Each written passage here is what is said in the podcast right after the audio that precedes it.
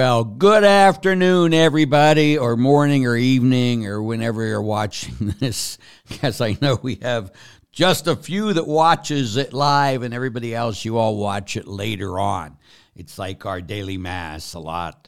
Uh, we have over a thousand people watch it in a day, but some days there's only like 40 people watching it live, and so. Uh, but we want to welcome everybody. It's uh, good to have you here. You are anchored in hope with Father Larry Richards. I am Father Larry Richards. So, very first thing we do on this, the Feast of the Chair is St. Peter, is we pray. And the Father and the Son and the Holy Spirit, amen. O Father, God of great love and mercy, we thank you for giving us your church that continues your salvation to each of us through the sacraments, through our Holy Father on this the chair of St. Peter. We thank you for leading us and guiding us and keeping faithful to your promise that the gates of hell will not prevail against it. We thank you, Father, for your love and your presence, and we ask you to send your Spirit upon us to continue to lead us and guide us. In Jesus' holy name, amen. Mary, Mother of Jesus, pray for us. Good Saint Joseph, pray for us. In the Father, and the Son, and the Holy Spirit, amen. Well, happy feast of the chair of St. Peter. Uh, I got excited this morning at Mass. I, I don't know if you saw, but uh, again, uh, I'm always a big supporter of our Holy Father. Um, and so the chair of St. Peter is when we as a church celebrate the chair of the Pope. Um, and that focuses on two things primarily. The first thing is uh, the unity that's found in the Pope, and then the authority that's found in the Pope. And uh, so I was just saying this morning, as always, that we need to be people who uh, support him and pray for him, who obey him. Um, and I was talking about how I was with someone that was uh, debating and arguing with me this past weekend, and you know I pounded the table a couple times the way I normally do, and I'm just uh, it makes me sad that uh, so many people, as we always talk about, uh, fight against him because they don't like uh, what he tells them. Again, too many of us listen to people who tell us what we want to hear. And that's never a good thing when we're listening to people who tell us what we want to hear. The devil does that all the time. Jesus, his church, his pope always challenges us to the next level, especially when it has to do with love and mercy, because that's who God is. And anything apart from love and mercy uh, is not in God. People might say, well, justice is of God. Yes, of course but the justice has been fulfilled by the person of Jesus Christ on the cross. So our God, who is a just God, fulfills his justice himself with Jesus on the cross. So that's what we focus on, and that's what we have to give to people. Uh, by God is like again, I told my father's story on uh, Saturday at the men's conference I was at, and as I say every time, I says, God in Jesus Christ gave us only one commandment that we love one another as he loved us, period. For God so loved the world, he gave his only son. So, to save the world. So, we must love the way Christ loved. That's his commandment. And then he forbid us to judge. And again, we Catholics are such great judges, including me, especially me. I get it. But uh, we always have to be called that this is what God is calling us to. And again, some people will just be starting and just happen to turn in to see this. And, yeah, we must judge actions. You betcha we must. But we can't judge people. We have to love people to get them to God and in His mercy. So, that's all I want to focus on today about the chair of Peter, because I want to focus on the reality today of on this Sunday, which is the 25th of February will be our 20th year of perpetual adoration at my parish. And so we're going to have a little celebration. It's not going to be as just, again, a little thing. On our 25th, we'll have a humongous thing, God willing. Um, uh, we'll have a big celebration, uh, only five years. Uh, next month, I, I turn 64. And so, uh, uh, God willing, I get to retire at 70, God willing, and I'm still healthy and everything. And uh, so we'll be able to be there for the 25th, and uh, we're going to probably have more parishes by then. Who knows what God's will is, though. And then, um, uh, and again, when I talk about retirement, too, it's not retirement from priesthood. You don't retire from priesthood, but it'd be retirement from being a full time pastor. I've been there 21 years and uh, love it with all my heart. And uh, but to be able to be on the road more because, like like this March, uh, beginning to, uh, really tonight, right after this podcast, my life becomes nuts. Right, so. Um, tonight, right after here, I'm going to drive up to Cleveland, and then I leave early in the morning, and, uh, and I go to Denver, Colorado, and I'm going to be at a men's conference, speaking at a men's conference tomorrow. So if any of you people are up in Denver, uh, come see me tomorrow. But We're going to have a fine. I mean, Saturday. I'm speaking. I'll be up there tomorrow, but I don't speak till Saturday. And then I leave there about 3:30 in the afternoon, and I get back to Cleveland at like 11:30 at night. I'll have a hotel there, God willing, and then I'll stay there. Wake up early in the morning, come back to my parish to um, say mass and uh, hear confessions, say mass, and then celebrate our little celebration of food and everything afterwards in uh, the community center. And then I'll get back in a car and then I'll drive down to Pittsburgh. Excuse me. And on Monday morning, I leave for Orlando, Florida. Um, and I will be in Orlando uh, all next week at Holy Family Church in Orlando, uh, uh doing a parish mission, and it's 6.30 to 8.30 uh, every night. And then I come back for our men's conference. So we I get back uh, like 11 o'clock in the morning on Friday, drive back up to Erie, uh, have the speakers dinner. Next day, we have our men's conference. And then uh, the next day, Sunday, um, I drive up to outside of uh, Toledo, Ohio for Sunday, Monday, Tuesday, Wednesday parish mission. And again, that'll be 630 to 8.30 every night. And uh, for those in the Toledo area, I'll tell you exactly where that's going to be because it would be great if you're up there to come on up. Uh, if you're in that area, it's in Fremont, Ohio, Sacred Heart Church, Fremont, Ohio, 6:30 to 8:30, and that'll happen um, not this Sunday, but the following Sunday. And so uh, and then I come back from there. And as I um, as I come back from that, that'll be the 11th, and then uh, the 16th. I have um, we do our Triduum, so 16th, 17th, 18th, 19th. The 21st, I'm going down to uh, Faith and Ale in Fort Myers. Faith Ale and Wine. I'm going to do an adult talk at Fort Myers down there. Um, in Fort Myers, Florida. I don't have all the information there, but then I come back on Friday, and then we go into Holy Week, or as I call it, Hell Week. so uh, Jesus called it Hell Week too. So March is filled with uh, a lot of stuff. So I ask your prayers, please, while I'm doing all those things, um, and that uh, I'm not, I, I don't get uh, burned out sometimes I do.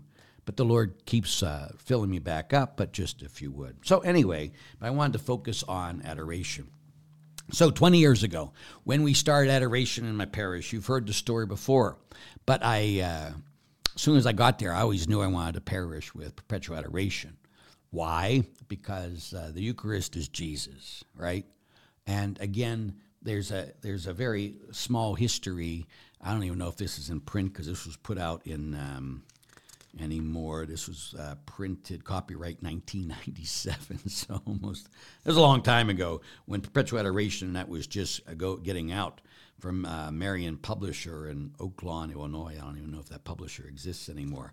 But uh, John Hardon put out a little thing of the history of Eucharistic adoration, and he talks about how it was, uh, you know, it was development of faith in the early church, the Eucharist was uh, uh, kept for people to be able to take to the sick. You know, so uh, if they couldn't come to Mass on Sunday or daily, they would have the tabernacle there, if you will, and that was primarily for the sick. And then the um, the monks would take it uh, on Sunday, and they would have places in their place so they could go to communion every day. And then it developed into, of course, the Middle Ages and and it became all that we have of it today. Um, always believing in the real presence of Jesus, you know, from the very early church. You know, again, we've spent lots of times on how we know that Jesus is present in the Eucharist. You know, again, someone the other day hit me with uh, one of my homilies, and he says, oh, "I don't want to be, um, you know, whatever uh, offensive, but you know, everything you talked about is unbiblical." And uh, again, the Eucharist is the most biblical thing that there is. I mean, honest to goodness, when the God of the universe becomes a man and he says, This is my body. And then, and again, uh, fundamentalists will take the seven days of creation and absolutely be willing to die for it. God created the world in seven days, and the Genesis, the first couple chapters, is written by three different sources. But that's all beside the point. But when the God of the universe, Jesus Christ, the God made man, says explicitly Unless you eat my flesh and drink my blood, you have no life within you. In John chapter 6, verse 66, when after he teaches this and he uses the word flesh, sarx in the Greek, and that, uh, his disciples leave him over the Eucharist, or will you leave me too? He didn't say, no, no, I'm just talking about spiritual realities. And then again in the early church, uh, the first thing that Jesus does when he resurrects in Luke's gospel is he he uh, transforms. He has the body, blood, soul, and divinity on the way of uh, on the road to Emmaus, and they recognized him in the breaking of the bread. And the breaking of the bread is mass. That's the first thing Jesus does there, and then or one of the first things. And then we go to Acts chapter two, verse forty-two. The four early marks of the church. They dedicated themselves to the uh, teaching of the apostles to the uh, breaking of the bread, to the communal life, and to the prayers. Huh? So they dedicated themselves to the uh, breaking of the bread, which was the Eucharist. Paul says again, if you receive the Eucharist unworthily, you sin against the body and blood of our Lord. Very clearly. Uh, one of the earliest uh, church fathers talks about the real presence. We believe that it's truly the body and blood of Christ, of God. Again, the early church fathers' complete agreement on that. Martin Luther completely believed in the real presence of Jesus. Um, the first real Protestant, uh, again, being a priest. Uh, he believed in consubstantiation instead of transubstantiation, again, which we have talked about, uh, that God is truly present in the Eucharist, but they believe just during the, uh, when the community's together, we believe it, God becomes, uh, takes the form of bread and wine and stays that way until the, the elements are no longer real. That's why we keep him, uh, and we don't keep God in a tabernacle. God humbles himself to be there, but God is beyond all the uh, all the universe, and yet he humbles himself and makes himself present in the Eucharistic bread. Why? To be close to us physically. Now, of course, Jesus lives inside of us. But sometimes, you know, just like uh, if you're going to have a great celebration of uh, Thanksgiving, huh? And those times of Thanksgiving with my family are all gone. It's a sad thing. But I remember how much I would look forward to going home and just uh, looking at the turkey. You know, when you saw the turkey, you were all excited, huh? And it created a yearning to eat the turkey. And again, with the stuffing, I'd always go out there. My mother always, uh, come on, Larry, you want to taste the stuffing? And I'd always go out and I'd always taste the stuffing, and she'd say, "Is it any good?" And it was always perfect. And then, uh, so there was the anticipation, there was the looking, there was the watching, and then there was the eating, and then knowing that that which I longed for and that which I uh, looked at with such eagerness would come then inside of me and become one with me, right? Become one with the turkey, one with the stuffing. It became one with me because you are what you eat. And so, how much more with God when He humbles Himself and takes the form of a slave, being present in Eucharistic species, and we can be with Him, and then He feeds us with Himself. We become one with Him. And so, the power of the Eucharist, that's why I wanted uh, so much for Him to be in my parish. And again, as I've told the story many times, I asked the bishop at that time, God rest him, and he said, no. And I, I start building Adoration Chapel. And I was just down in, um, told the story, of course, down in uh, uh, Baton Rouge, Louisiana, and the bishop was there of Baton Rouge. Very good man. And, uh, you know, it's always funny when bishops listen to me speak. You know, they get, you can see they're a little uncomfortable sometimes because I'm talking about. I asked my bishop, and he said no. So I start building the chapel. you could tell, like, oh, here we go. Um, but it was, you know, we used it also as a daily chapel, so that was what it was. But again, I went to him, and he said no. And uh, I start building the chapel, and then I went back to him, and I said, Bishop, can we? And he goes, I told you no. And I says, okay. He said, Why do you want this? And I said, There's two things for the holiness of my people and to close the abortion clinic. Oh, Larry, don't say those things. So I went back to him and I went and I took the miraculous medal. And I climbed up the high altar of St. Joseph and I put it at the feet of St. Joseph. And I said, Joseph, the bishop said no, but I know you'll say yes. Let us start perpetual adoration. St. Joseph the Bread of Life, of course. And so uh, I went back to the bishop and I said, Bishop, I told you no, he says. And I says, I already asked St. Joseph. He said yes. He said, I don't care who told you yes. I said no.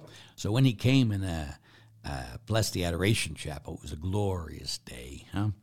And uh, the newspapers and that were all there, and we have them out. We're going to um, have them out for the celebration at Mass on Sunday.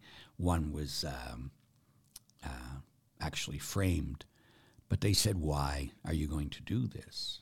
And I says, uh, For the holiness of my people and to close uh, the abortion clinic. And so, can we, can we, uh, they said, Can we quote you? And I said, Of course. And again, we start praying on Ash Wednesday. February 25th, 2004. We start praying 24 hours a day that the adoration, uh, that the abortion clinic would close. And we start praying February 25th, and it was either July 1st or June 1st, I have to look, that they closed the abortion clinic. So, however many months that is February, March, April, May, June, less than six months. And so uh, then the newspapers come and said, Father, you taking any credit? I go, Of course not, but Jesus is. Of course he is. Uh, you can't kill children that close for the God of the universe is the most powerful, powerful reality is Christ in the most blessed sacrament. It just is. And again, I think that the problem is is not enough people have enough faith. You know, if you really believed that Christ was in the blessed sacrament, you would spend time with him every day. If you really, really believe that that is God waiting for me in the Eucharist. Huh? And so, the power of Christ's presence. And again, when I was at other places, I was in uh, uh, Carmel, Indiana, years ago, and at Our Lady in Mount Carmel, and it's still a great, uh, great place. And they had perpetual adoration. And when I was there preaching, and I was young in those days, uh, I still had dark hair, and uh, when I'm, I'm sitting there, uh, every night the place was packed. It would hold like maybe 1,200 people, and we had 1,500 people standing in the vestibule every night. And I'm thinking, what's going on here? And they had a, a school that was free. Again, I don't know any if it's like this anymore.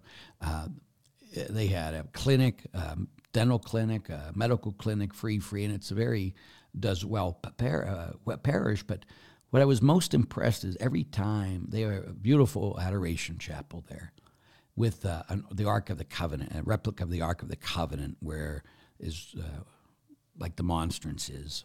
And uh, every time I went there, the old uh, Irish pastor, I'd stop in there like six times a day one day. And he was always there kneeling in front of the Blessed Sacrament. And the power that came from that parish was fantastic even that was my collection in those days for a parish mission, which by far the biggest ever was thirty-three thousand dollars. Because uh, I never charged for a mission, I just uh, uh, take a collection the last day, and whatever we get goes to the foundation. It doesn't come to me, so don't get excited. Um, and that's how the foundation uh, continues to do what it does. Huh? So it's just a uh, uh, fantastic the power of Christ in the Eucharist. You got to just know that that if God is God, he is. If God is present in the Eucharist. He is, or Jesus is a liar. And he says, I am with you always and to the end of the world. He is.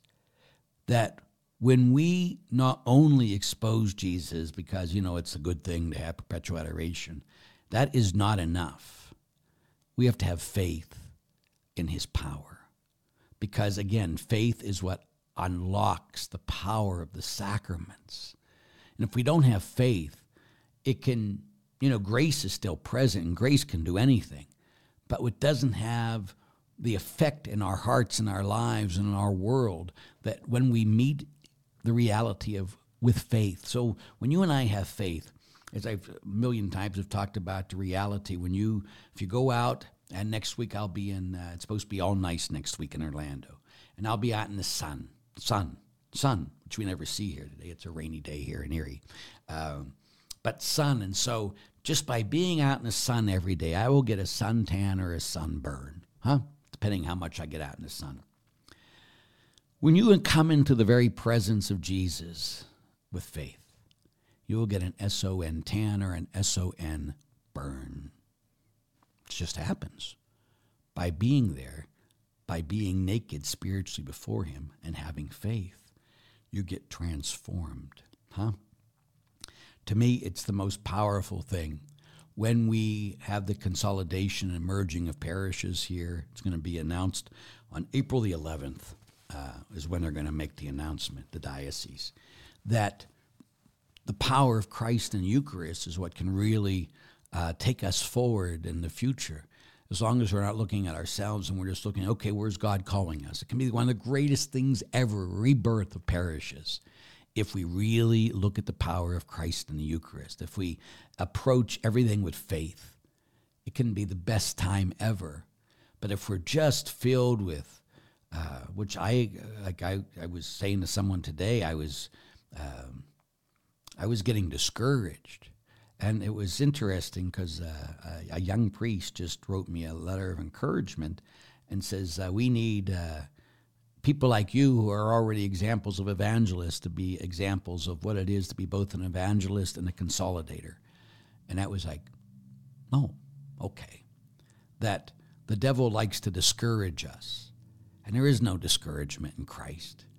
There's always hope in Christ. There's always, I have a plan. Will you trust me? And you got to sit there and start focusing on Jesus and have the faith that God can do anything and He will do anything and everything. And we got to just trust Him. And I say that, I sigh because I'm thinking of all the, you know, it's easy. I'm sitting here in a nice little place and do my podcast from our foundation, uh, the reason for our Hope Foundation. And I know that right now in the world, people are dying in war and starving, and what a uh, uh, like a luxury it is, and how uh, how sad I sometimes feel, even like when I'm going around preaching the gospel, and uh, what I love, and but again, I often think about you know, when they came and brought the gospel to America, the the French martyrs or the North American martyrs, they came and they had their fingers bitten off. They went to Rome. They went back to France. They got permission to say mass with no fingers. Came back, knowing they would die, but they wanted people to come to know Jesus. And again, then I'm driving. I'm flying in nice planes. I get up because uh, I'm a million miler and I'm a diamond flyer and I get upgraded to first class and um, and I get to go and stay at nice hotels and I'm thinking I wonder if God sighs at me because yes I am bringing the gospel but I'm doing it in comfort. The only thing that gives me comfort is that it uh, it kills me uh, meaning that it kills me and I get exhausted, you know, and it's just kind of like, uh, you know, some days I went to confession last uh, third, last Tuesday, a week ago, and the priest, I walked in and he goes, uh, "Oh, Larry, you look very tired." I go, "I am, but it's okay." And he says, "Your penance is I want you to rest," and that's a that's a weird penance, huh?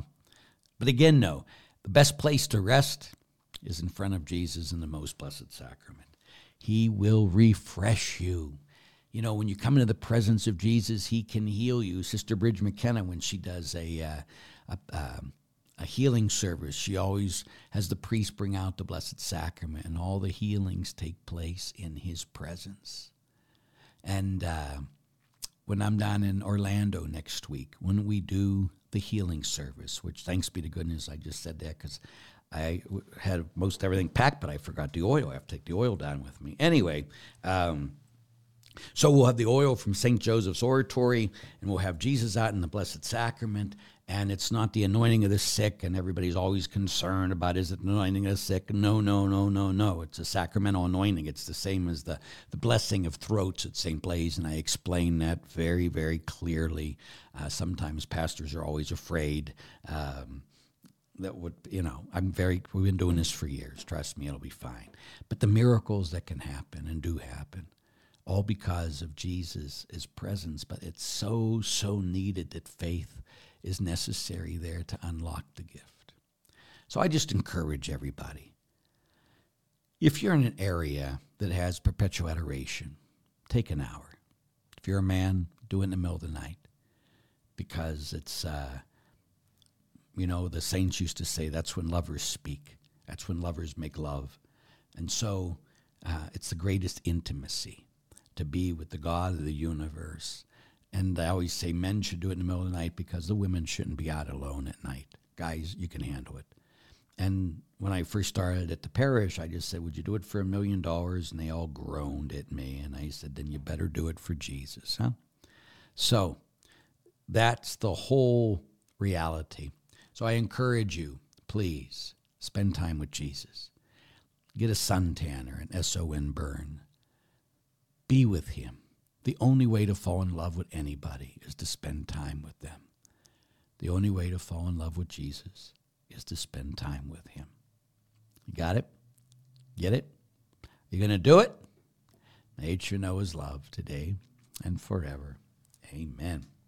Okay, this time we're going to start today with. Uh, some of the questions that came up uh, that people because I've been I have I have so many I haven't had a chance to get to them. So I will get to you here, but let's start here, okay? So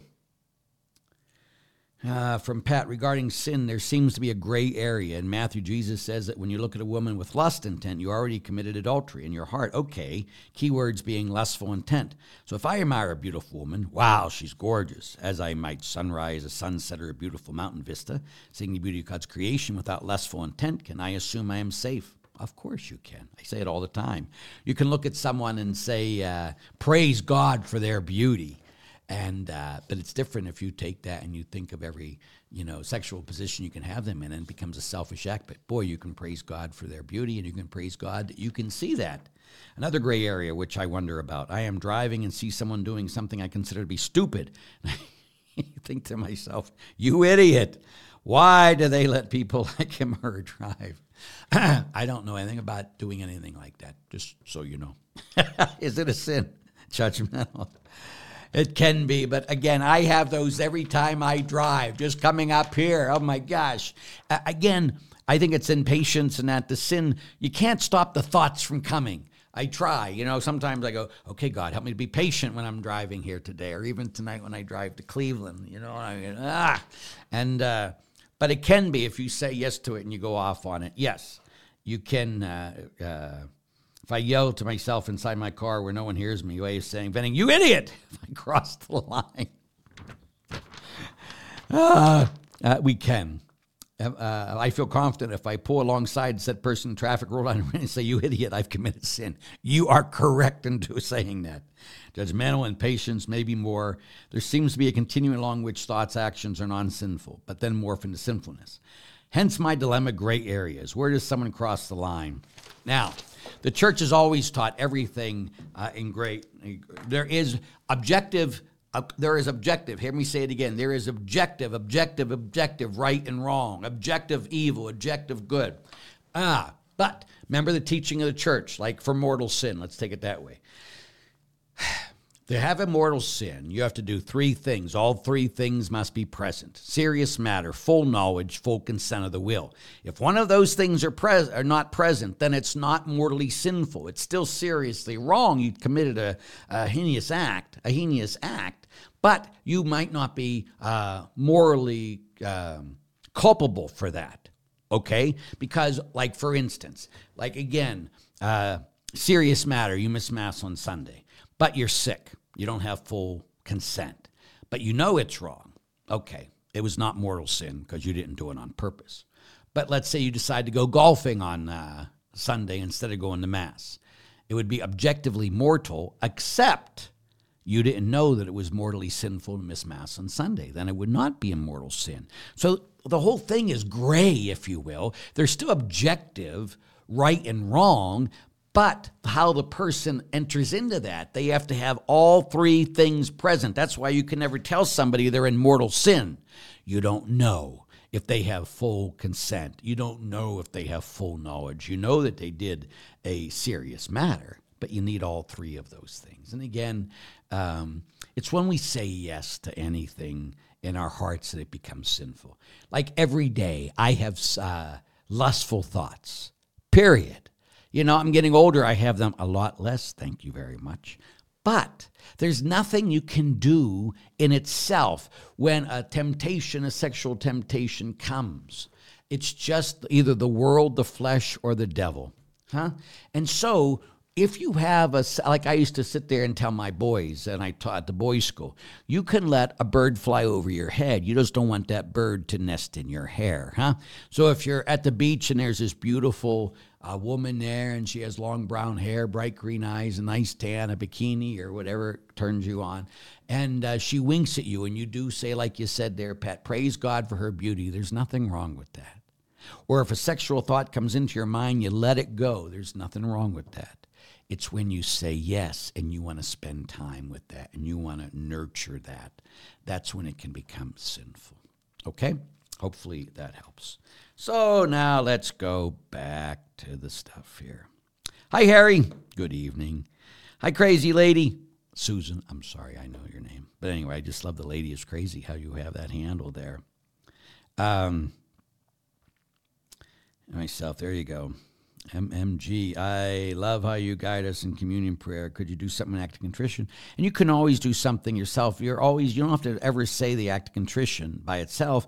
You can just say, God, I'm sorry. Like every time I go, not every time, 99% of the time when I go to confession, I just say my own prayer and just tell Jesus I'm sorry uh, for hurting him, for hurting others, for hurting myself, and asking, telling him I repent. I really want to do it his way instead of my way.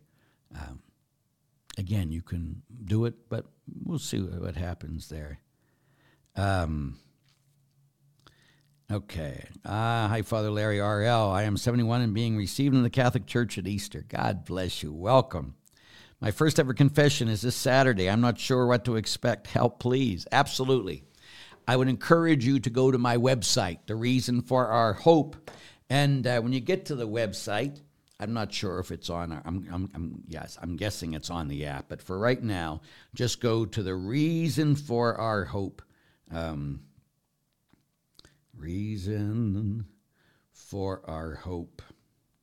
Let's just do it this way. It's easier to put Father Larry Richards in. and then um, you usually get one of the first things will be the reason for our hope. And then um, why is it going right to Podbean?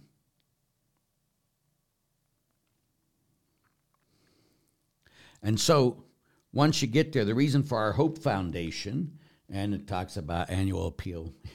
If you haven't if you haven't appealed, please if you haven't donated. That'd be a good idea. But anyway, and then you go here, and then you go about um, about here, and then we go to meet Father Larry, and that, no, no, right before that, you go so about about us, meet Father Larry, speaking engagement, upcoming events, sin list, and you hit sin list. And then it's the sins that need to be confessed. And it begins with A and it goes all the way down to what have I failed to do, sins of omission. okay? But it'll help you, give you something. So don't take that with you to confession, but it'll go. It goes through the commandments and some of the basic things. It'll help you do that. Again, if you uh, if you've never heard my uh, talk on confession, just go and download the app. Our app is Our Hope TV, and put confession in there and listen to the confession talk, and that'll go through a very uh, all the things that need to be confessed, and a very thorough examination of conscience. So, those th- two things will help you. But don't be afraid. Jesus died to set you free. So, we'll all be praying for you who are watching here today. Welcome home. Uh, just let you know that this is your first confession. They will guide you exactly. Good afternoon. Hello, everyone. Father, will you be celebrating St. Joseph for the whole month of March? Uh, no, we usually we have a triduum of uh, so three days. We start on St. Patrick's Day, and uh, but again, I always I celebrate St. Joseph every day of the Bread of Life, and uh, but the uh, we will have a big celebration. You'll be able to watch. I haven't got the speaker yet, but three nights live streamed starting uh, March the uh, seventeenth. so, hello, do do do do do do do. Yes, we saw you getting excited at Mass today. Yeah, exactly. Last week there was a comment about uh, the, world dete- the word detest and the acts of contrition. Is it okay to escape the detest and hell on the contrition? I love your 10 principles of the Lord's Prayer. Um, you have to detest sin because it, uh, it drives you from God, and God hates sin. So yeah, yeah, you can say something in your own, again, you can say it in your own words, uh, but we should, I detest the sins and the because uh, I again uh, the old one is because uh, I'm afraid of the fires of hell. It's not enough to be afraid of the fires of hell. You gotta want to repent and to just please God, uh, a pure act of contrition. Okay. About once a month, I end up getting a shade annoyed. Some people preach Lefebvre and criticize the Holy Father. Doesn't sit well with me in this old Anglican. There you go. Uh, I get annoyed more than once. It's just, uh, that, you know, people kept saying to me on Saturday, I see we're pushing your button, Father. And I go, Yes, I am a Roman Catholic priest, and I will die for the Holy Father if necessary. Again, I just, I, every Catholic should be this way. And it just, the people that uh, go crazy are just like, stop it, stop it, stop it. Anyway, um, but there are speakers out there who are doing it. And there's a lot of speakers out there, Catholic speakers doing it. And again, I always say it's because of their pride. Again, when a speaker, when we go around doing things for money and money alone, uh, that then pride swells up. When we think we know more than the church, pride swells up.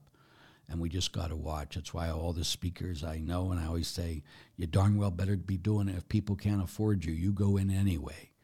Never say, this is my fee, and if you can't miss my fee, if you can't make my fee, then don't be a speaker.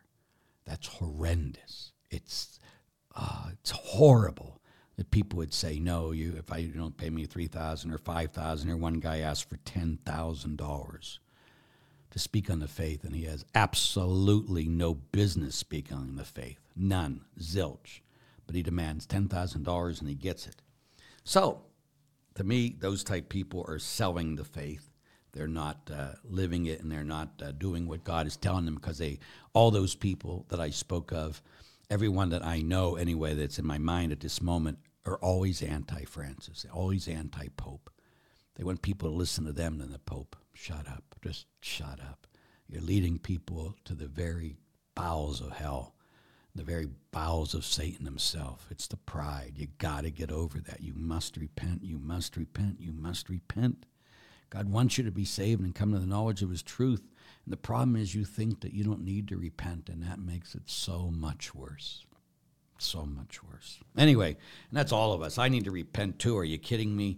But uh, we have to make sure that, uh, like, I don't, I better never do what I do for money. For goodness sakes, I'll go to hell forever. Ugh. Anyway, it's always a temptation, though. Big temptation. But again, temptation isn't sin. It's only when you give in to it and think that, yes, I deserve the money. No, you don't. Preach the gospel at all times. Preach the gospel at all times. Free of charge is what St. Paul says. Now, again, the Word of God also says the laborer is worth his uh, wage. Absolutely. But that's when they give it to you and they decide it. You don't tell them, this is what you will pay me. Please stop it. But again, how do I get off on these little tangents? I have no idea. Okay. How do I discern God's will for my life? I feel confused on what it is and struggle to hear God's voice during prayer. Two things. One, go to the Our Hope TV, and I have a whole talk on it called Knowing God's Will, and it gives very practical steps to know God's will. From that CD, I wrote a book called Surrender. So the uh, the talk on the app, the app's free, the talk's free. Just go there and it's called Knowing God's Will. If you want to get the book, you can get the book. It's called Surrender. And again, very practical steps in my my prayer experience I take people through is uh, on that uh, in the book too, uh, where I take you through it. Uh, and it's a helpful reality. So those two things. But the best way for me to explain to you now is in His will is our peace that to do God's will, it'll give you peace. Huh? So if you don't have peace, then you keep going until you hear peace. Okay. In the house. Michael Wolf, safe travels. I'm praying for you. Please, thank you. Make sure you know his love today and forever. Yes. I should have said former Anglican, and yes, I saw that, Harry. I just let it go. A greeting about the personal ordinariate is uh, what we can use the Book of Common Prayer. Pope Benedict thought it was good. Of course, it's a good book. Yeah, of course. Praying for your safe trips, Father Larry. Thank you. Paul, Dad, for the life of humanity due to Adam's disobedience, must make do with poor reduction of his full blown love, causing uh, much make do with grief. There's still being times end, sad trend on. Okay. Hi, Father Larry. I'm enjoying your Latin guide. Thanks, Julie. Uh, make sure Paul does it too, would you? Just tell him I said he has to. Um, thank you for praying. I agree. You tell us to rest in the presence of Jesus, but may we sleep through the homily. Only mine, Harry. If you can sleep through my homily, go for it. That's what I always say. You know, someone uh, who hadn't seen me in a while when I was in Louisiana, they says, "Father, you jump more than you used to." And I, you know, do I? I think I've always jumped. That's how Father Dr. Ray makes fun of me. He jumps up and down and he starts screaming.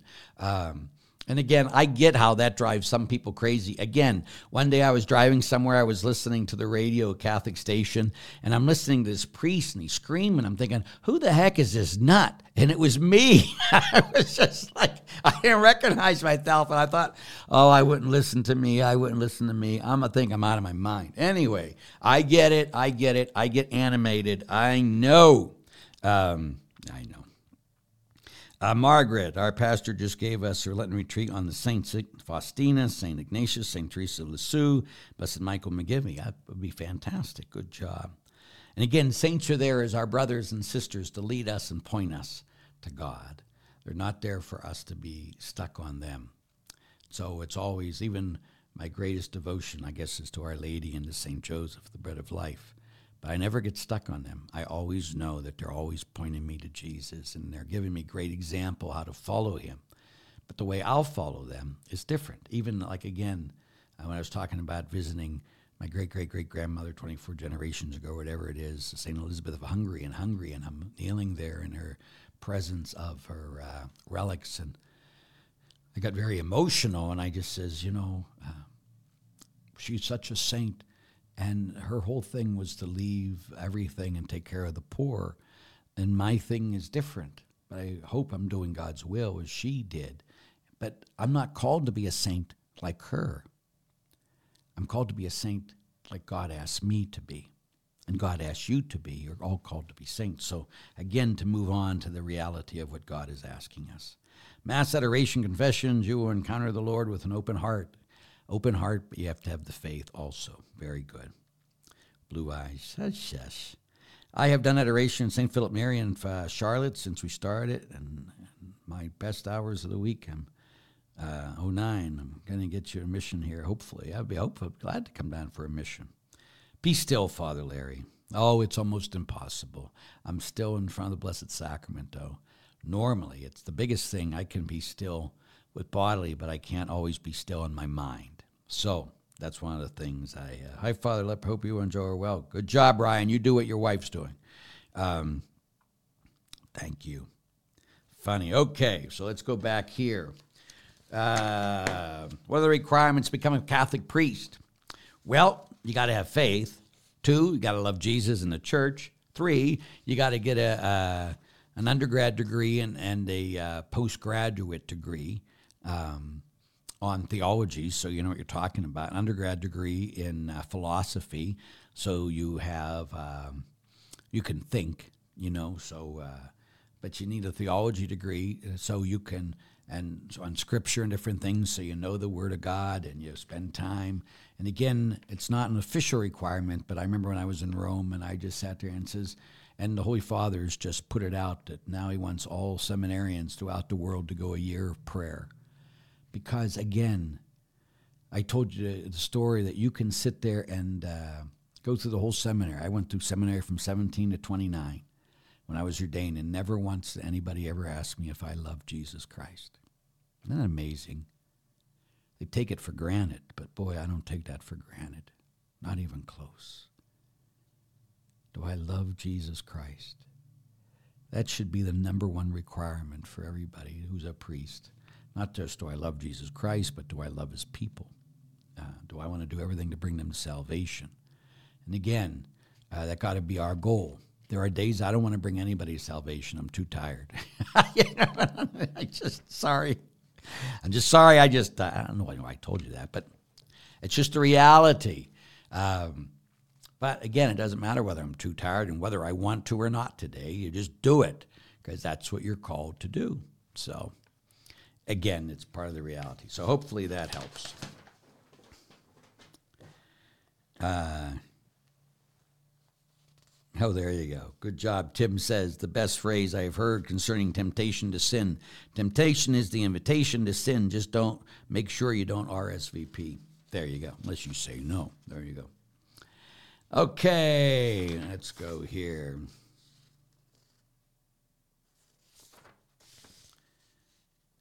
Oh, here we go. I've answered this one many times, but we'll do it again. My family and I will soon be losing our furry family friend, our dog, Taser to lymphoma. Very sorry. My question is Do dogs go to heaven? This loss is going to hit us hard. I just need to know what to tell my kids and my heart. Thank you, Tori. Tori, I have lost a bunch of dogs, and it's the hardest thing ever, uh, ever. You know, and so uh, if you ever, Father Mitch Pacwa at EWTN will absolutely positively say, no way the dogs go to heaven. St. Thomas Aquinas said they would go to a dog heaven, if you will, because every soul has come sign a thing. I believe they go to heaven. Why? Because God, if heaven's everything it is, God's going to, uh, all the people you love will be there, you know, and, and some, again, free will, you get all that stuff. But uh, God, uh, the thing that gives you joy on this earth, God can perfect that. Again, we don't know one way or the other. But I have always said, you know, my dogs, when I die, and the Lord, God, please, I get to go to heaven, that He's going to bring my dogs with me. You know, if that heretical, sorry, I have a guess I would be that way. And but to fight over such things when people sit there and say, Father, you're leading people astray, am I? It's not been dogmatically defined as far as I know. Huh? The Holy Father, Pope Francis, someone asked him, and he said, Yes. So I go after the Pope. Sorry. Okay. And Father Laird claims that church can change your teachings. If I'm wrong, correct me about things like eating pork, changing Sabbath to Sunday, and circumcision. How do we reconcile the church is yet to change her teaching about homosexual marriage? Well, the church can change its teaching, but it doesn't mean that it has to change its teaching or it should change its teaching. Um, the reason homosexual marriage, and again, people can be, two men or two women can be madly in love with each other. But love needs to always have the reality of uh, being life giving. So the very act itself. So if a man and woman have sex, that's why it's so important that it's open, always artificial birth control is not used, that it's open to God's will. The very act, like when kids used to come to me when I was teaching at the boys' school and they'd say, Father, there was a mistake. I said, What's the mistake? My girlfriend's pregnant. And I'd say, Oh, son, That was not a mistake. Everything worked the way it was supposed to work. When the loving act comes together, if it's open to life, then eternal life can come from that act. If two men come together, if two women come together, it can't bring forth physical life or spiritual life for that matter. Now, again, just because the church can change its teaching, it has to only change its teaching if God is leading it that excuse me, leading it that way. And Pope Francis, who's one of the most open popes of anybody, and all the popes have been open different ways. He deals with it more pastorally than other popes have. But he even says we can never bless the marriage, if you will, quote unquote. So, yes, we can change the teaching of the church, and we have. But some things uh, God doesn't uh, want us to change or allow us to change. It doesn't mean that um, God doesn't love people. But like again, teaching of the churches, if you have sex before marriage, a man and a woman, it's you know I always say that gets you to hell just as fast as two guys having sex or two girls having sex. You know, again, we pick and choose. Missing Mass on Sunday is enough to get you damned forever. Getting drunk on purpose enough to get you damned forever. There's lots of things to get you drunk and damned forever. We just uh, pick and choose who we decide to hate and not hate. But the reality is, we must love everybody. Period. Comma, end of all paragraphs. And love means you're willing to die for them. Huh? So, again, but it doesn't mean we agree with them. Like, you know, this past uh, or last week or whatever, when the, the transsexual, that big uh, funeral happened in New York City at St. Patrick's. Um, if I didn't know, because we're the same type of people that we, uh, will accept anyone at my parish. But if I went out there and I just saw what they were doing, I'd have thrown everybody out. You know, I'd say because respect goes both ways. You have to respect what we believe, and that means you honor it and respect it. You don't make a mockery of it, not in my church, where I am, my parish. So I would have thrown them out if they would have been disrespectful. I would have gladly, gladly buried her, buried him, whatever he or her was, buried them with a mass. But I would not tolerate any disrespect at all. I wouldn't let anybody get up and talk what they did. Again, uh, they didn't know. I mean, uh, the cardinal came out and said he doesn't know and all that stuff. But respect goes both ways. I will let you come in. I will accept you as you are. But if you're going to ask for the church to do something, then you're going to do something the way the church uh, requires it. The church doesn't bend its law for the world. The world has to, the very first word ever out of Jesus' mouth publicly was repent. Stop doing it your way and doing it God's way. So, when the church is hopefully always listening to God, and listening to what God is telling us. So, God, the God of the universe, loves everybody and wants them to be saved. So we meet them where they are. But meeting people where they are doesn't okay where they're going. We're always trying to get them to get into the will of God. Because repentance is something that's very necessary. You cannot follow God and do it your own way. And that's whether you're. Um, uh, explicit sinner or whether you're doing your Catholicism your own way. The theme song of Everybody in Hell is I Did It My Way. Huh? And you can be a righteous person that goes to church every Sunday, but if it's only doing it your way and you won't follow and it's not doing your way, you'll go to hell just as fast as a transsexual who's doing all those things. Everybody must repent to come to Jesus Christ. To be saved, we must repent to do it God's way. So, the teaching, the church can change its teaching for various reasons, but only if God is leading in that. But sometimes, you know, God God's the one that says sin is sin, and we can never ever say something that is sinful is not sinful. You get it? So there's always the uh, pastoral way to deal with people, but there's also the need to call people to repentance. Again, years ago, I had a couple that were moving from uh, California to um, Erie. And so he emailed me and he says, him and his husband, uh, two gay people, were moving to Erie, and they asked me if they would be accepted in my church. And I responded immediately, and I says, "You will absolutely be welcomed in my church, but you, just like everybody else, will be called every day to repentance." And then the man responded to me and he says, Father, as I type this out, I am weeping because exactly that's what I wanted to hear.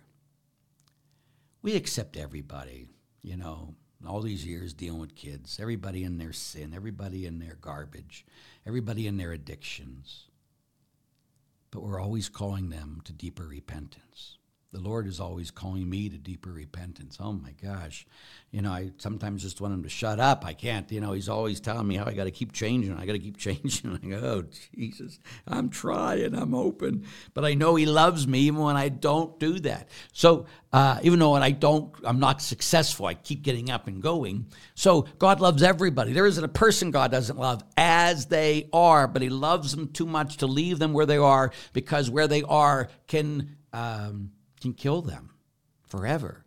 So he's constantly calling people to repentance, to new life. So again, the teaching, the church can change uh, uh, a lot of its teaching. It can't change all its teaching, but it can change a lot of its teaching, but it has to be where God is leading us.